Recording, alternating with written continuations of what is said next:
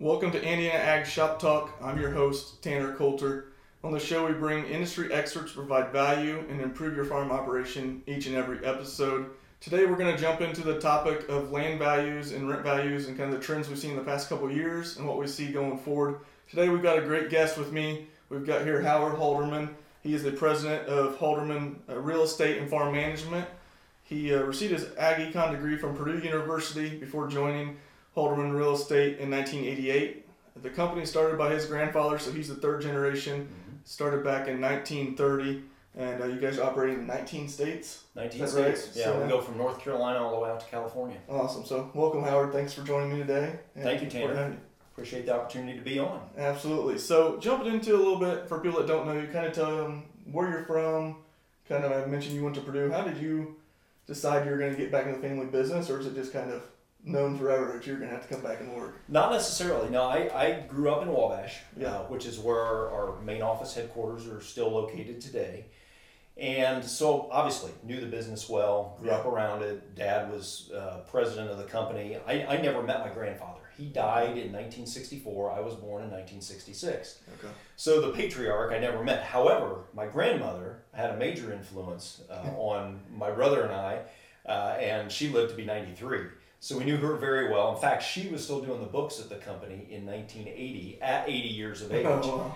Uh, so uh, there was a lot of history there, and uh, when I came out of high school in 1984, uh, knew I wanted to go to Purdue and study agriculture, and it was really uh, open at that point in time whether or not to come back to the family business.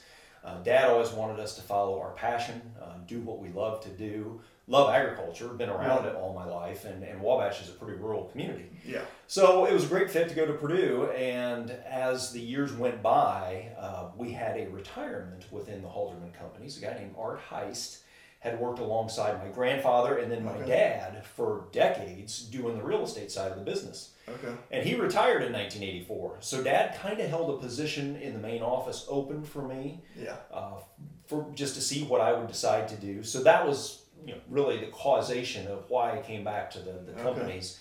There, there was an opening there. I did interview other companies. I had an offer to go work in Cincinnati with Procter and Gamble, but Okay. uh, really felt that the, the time was right, the calling was right to, to come back to the family business at that point. And so you know got started there uh, and, and worked on a collection of various individual uh, responsibilities, projects Dad wanted to get done. But a lot of it was uh, riding around with many of our staff around the state Okay.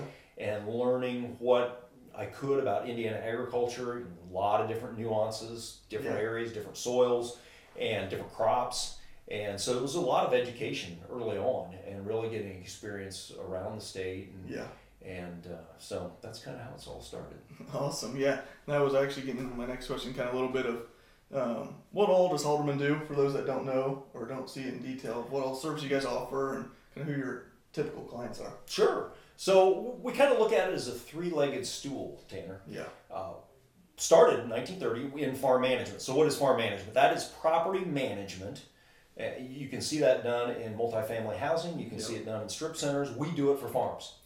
And so, if somebody inherits a farm, grew up on a farm, and they, they suddenly inherit that property a few years down the road, and they're working in Indianapolis, and they say, Oh gosh, I really want to keep the farm. I grew up there. Yeah. I have a, an affinity for it. I love that property, uh, but I don't know what current rent should be. I don't understand these USDA farm programs. How is it that I could, you know, keep the farm, but keep the terms up to date and make sure that we're doing everything we're supposed to be doing? Yeah. And that's where Halderman comes in. So we can take over the management of that property, become their fiduciary, negotiate leases, find tenants if necessary, navigate the USDA programs. If carbon credits are starting to become a bigger issue, Yeah. take advantage of that. Um, so we, we basically make it an asset of their portfolio that they can have hands off, much like their stock portfolio Yeah. or life insurance would be. They don't manage that day to day. And so we can do that for their farm and provide them financial reports and, and pay all the bills and, and really make it a very seamless asset for them to own and something that they enjoy owning and don't Yeah. really have the burdens associated therewith. So that's one leg of the stool is that property management or farm management service. We also do real estate brokerage. And so a lot of people will see us more often there Yeah. than what they do on the farm management side because that's a little more retail. Uh, you'll see ads in the farm papers, you'll see signs on properties, you'll see our website, and, and a whole host of websites that we push our. But typically, we're brokering and we do both the sales side as well as the buying side. Yeah. And we have a number of clients that come to us and say, we want to invest X million dollars into farmland, help us find a property that fits or properties that fit. And so we, we can help them build a farmland portfolio. So that's really the brokerage. And, and as you might know, on our brokerage side, we sell farms private treaty as well as public auction. And getting into that with Sure. your clients, how do you decide which direction you're going to go? Is that up to kind of the client, or is it just That's a great question. Uh, in fact, I was discussing this with one of our area representatives on the way down today. Uh, it is up to the client to some degree because you have some clients that really have a preference one way or the other. But if they say, hey, we don't care, we just want to maximize sale value, then we're going to look at each individual property and make that determination. Think about it if you want to go to auction, the most successful auction is one where you get a lot of people that want to compete and buy the same piece of land. yeah, So row crop land, wooded land, uh, those kind of assets that a lot of different people could be interested in Yeah. are perfect for an auction. Now, what really doesn't fit an auction? If you have a property that is overly improved, maybe it has a large confinement swine facility on it, chicken facility, maybe the home on it is really unique and Yeah. special. Those kind of properties, you may say, eh, you know, might be a little better going a private treaty route where we Yeah. set an asking price and then we negotiate because you probably have a more finite number of buyers yeah, at that given time. So you could go to auction and maybe you have one person that's super interested in it, but one person doesn't make an auction. And so, two, right?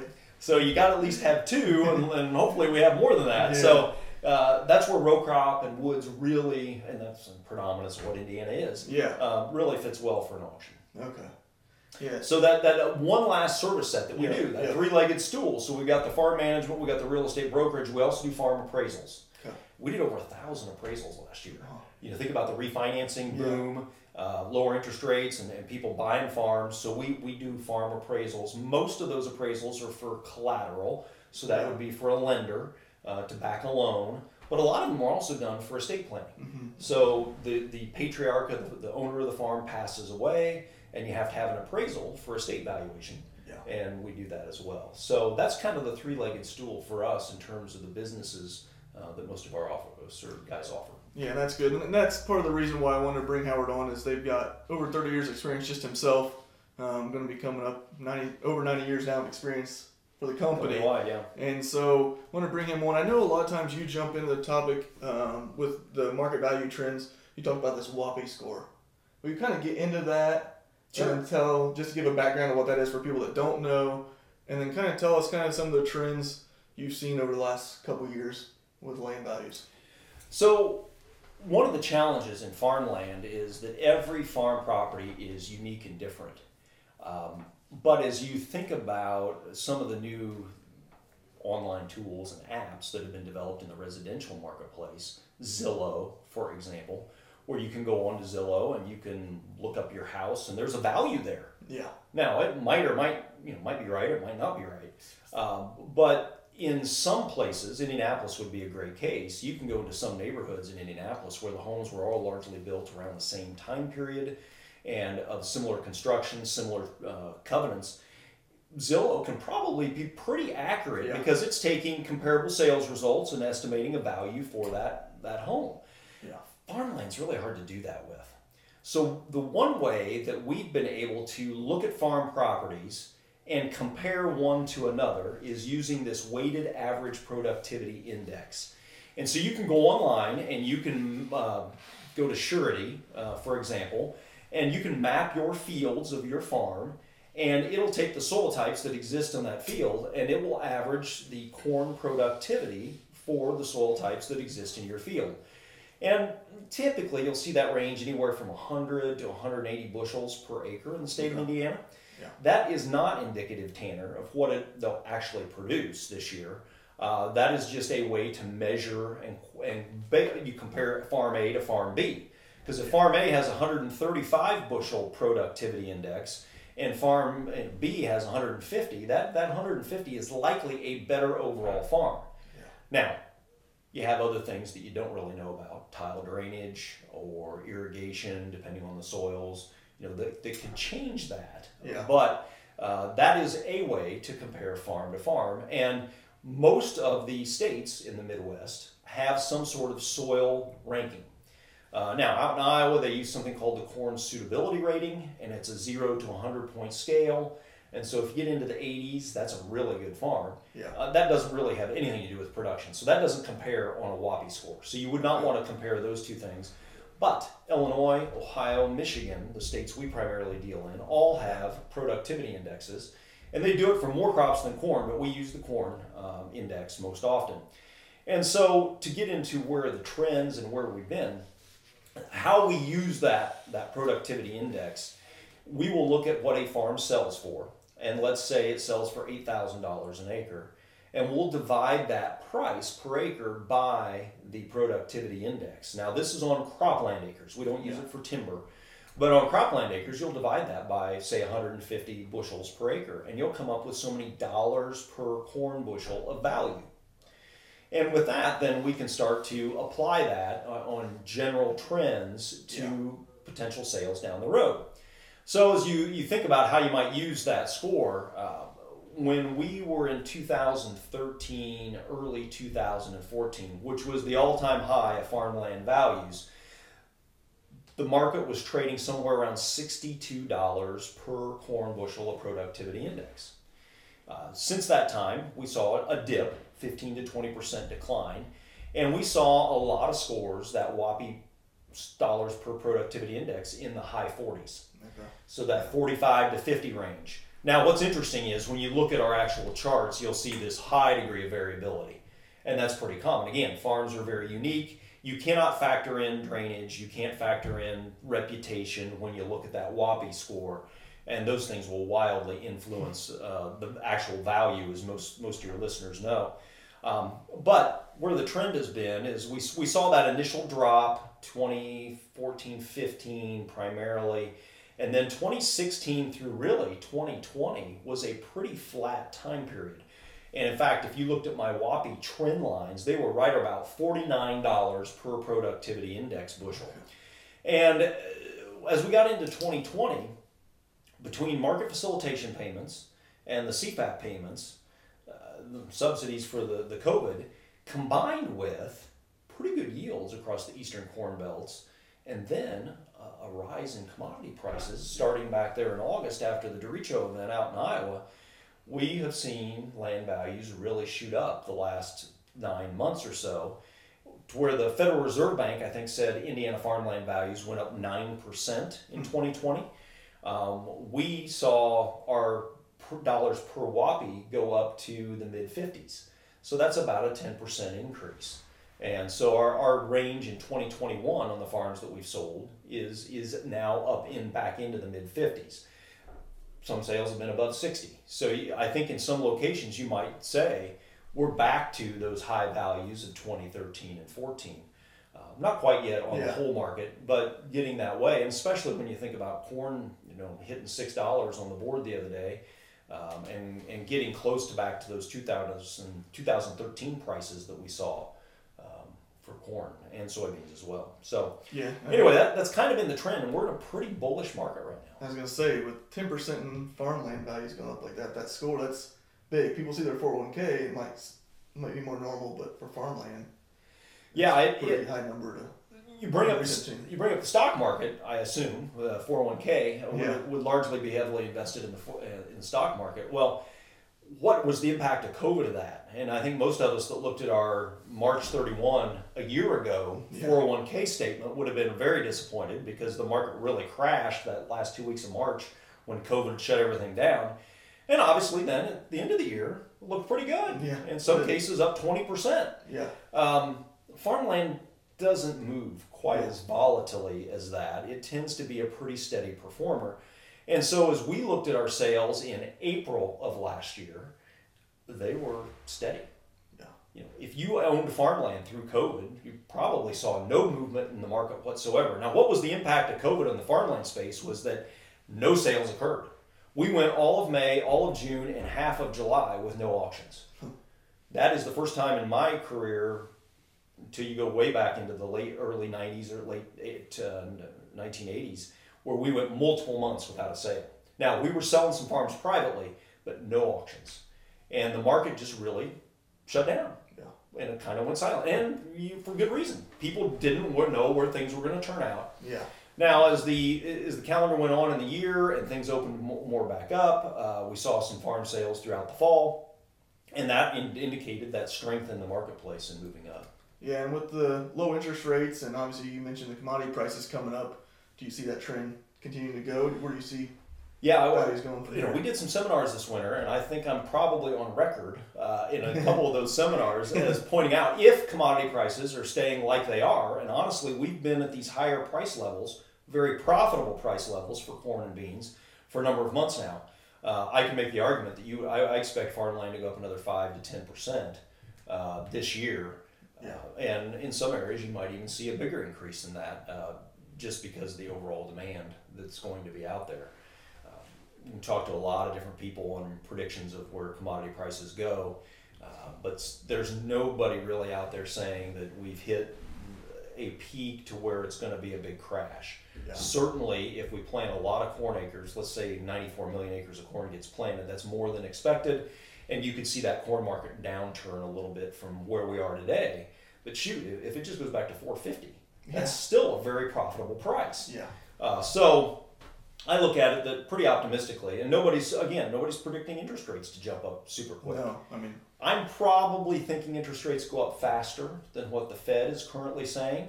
Now I read the other day that uh, they were predicting, well, we might not do anything with interest rates until 2024. Mm, no, I wouldn't count on that. I think inflation might cause things, and the economy might get better than a lot of people think more quickly. yeah. Um, so we could see interest rates maybe coming up in 2022, but still, that's a year away. Yeah. And uh, at the rate they're at now, it makes farmland a pretty appealing asset.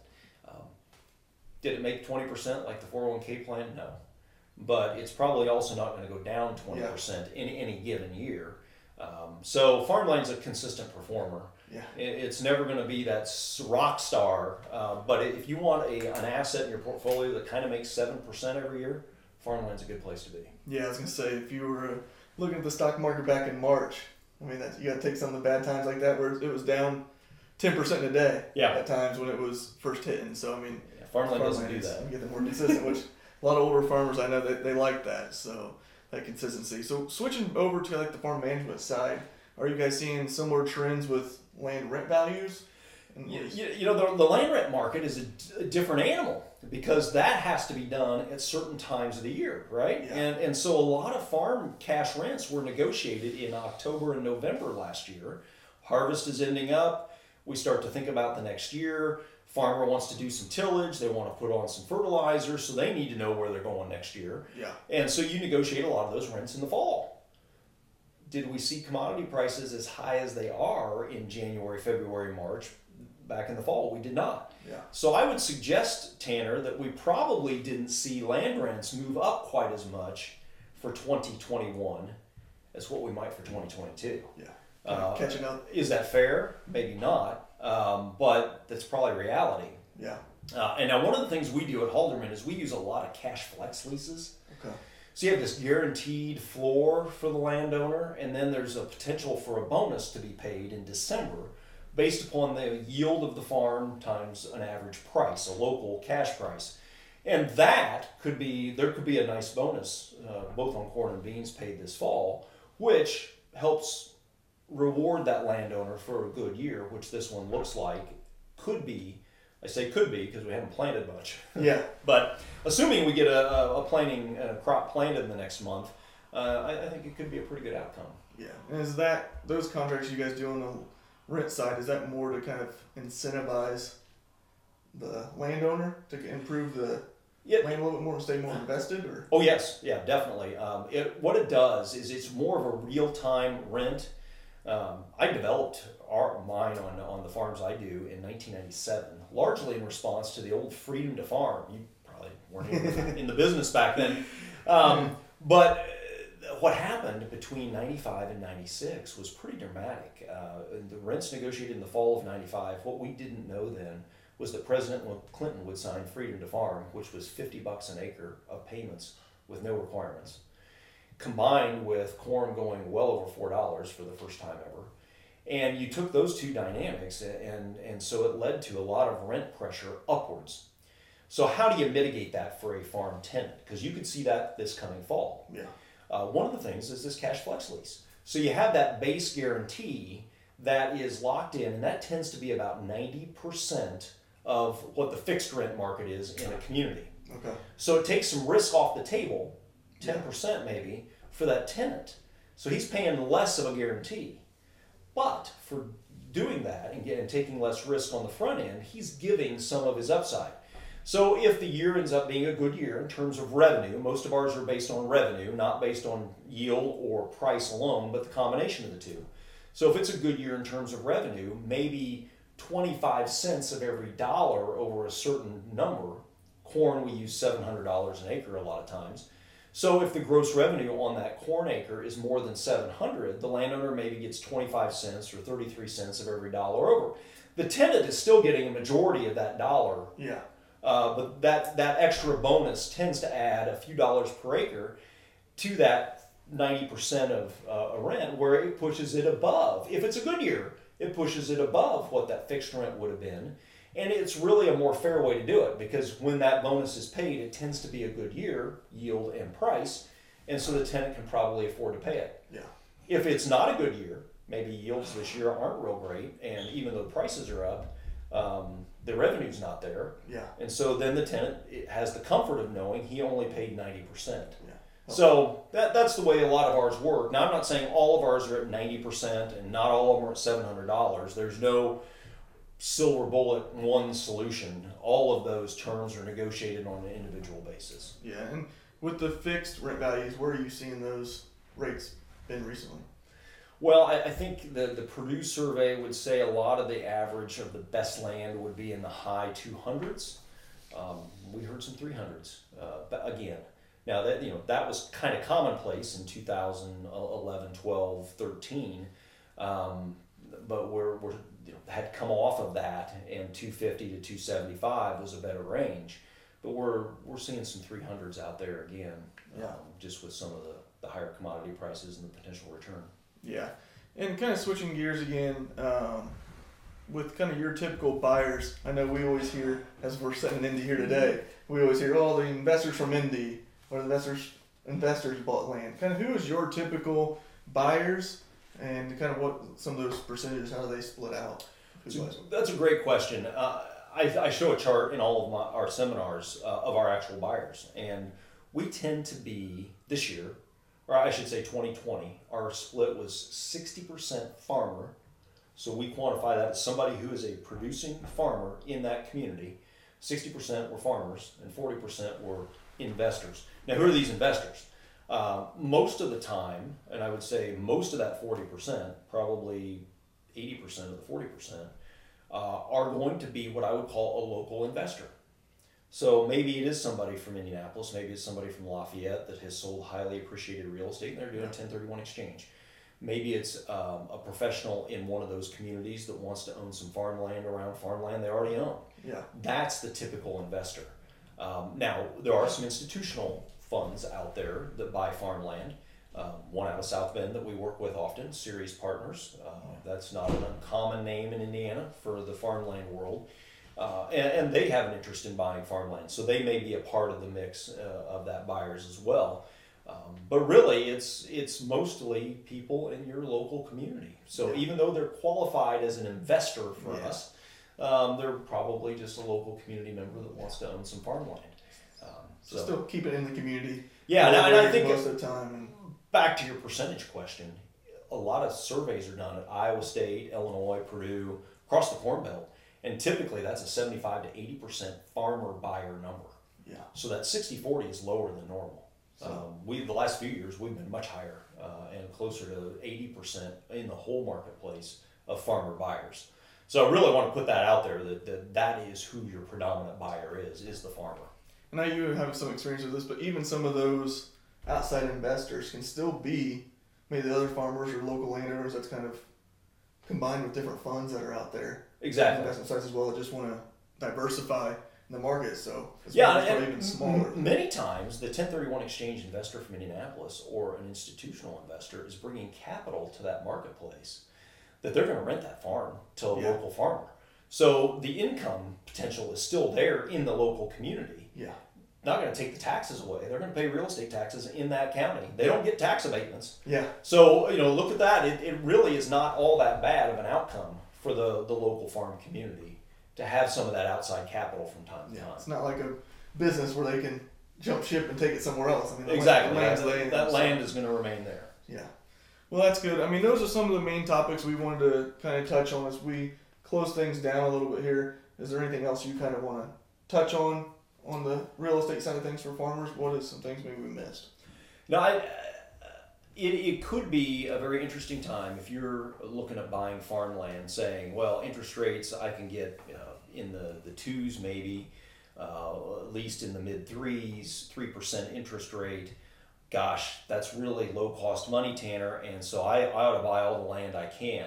I think it, it behooves every potential purchaser of farmland to look at your overall portfolio.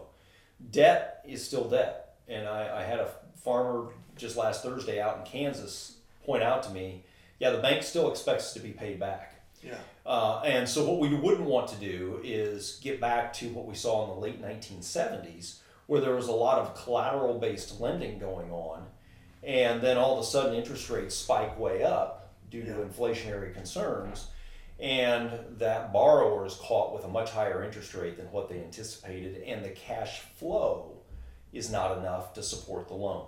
So I always encourage anybody that's looking at buying land. The question is, if you're going to put debt on that land, that's fine. It can be a very good tool, but let's make sure that we have a clear path as to how we're going to pay that mortgage back throughout its entire life, even if interest rates and, and you need to do kind of that that test, a stress test, is if Yeah. interest rates go up so much, can I still cash flow this or not?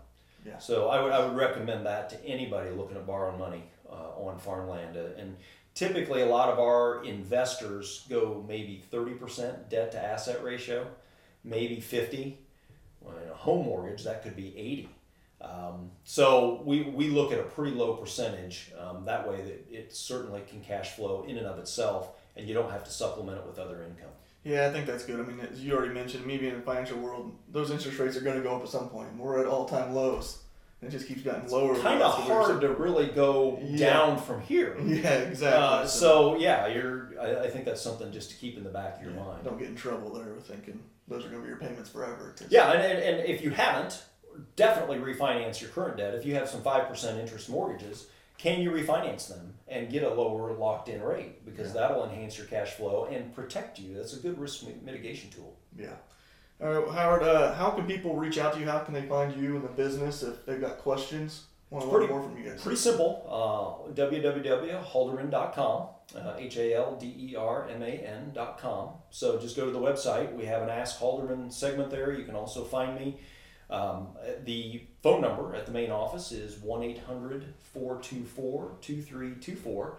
And you can just call in there, and Jessica or Molly or whoever answers will get that phone directed to, if not Pat Karst or me, directed to one of our area representatives in the area where your farm is. And you may you don't have to identify it any more than hey, the farm's in St. Joe County, Indiana, and they can get you to the right person from there. So we try to help people out, and I, I tell a lot of folks, uh, you don't pay us anything until we actually do something. So we'll share ideas. Yeah. You don't pay us until we actually execute. Yeah, that's good stuff. So yeah, reach out to them. We'll put all their information in the show notes as well, so you'll be able to see that here below. Um, and it's, it's been a pleasure having you on. I think it's been some good stuff. Hopefully you guys took some great notes. So thanks again for coming on. Well, thank you, Tanner. Yeah, Always, absolutely. always glad to do these type of, type of things and promote the business of agriculture. Absolutely. Thanks everyone for listening to another episode of Indiana Ag Shop Talk. I'm your host Tanner Coulter.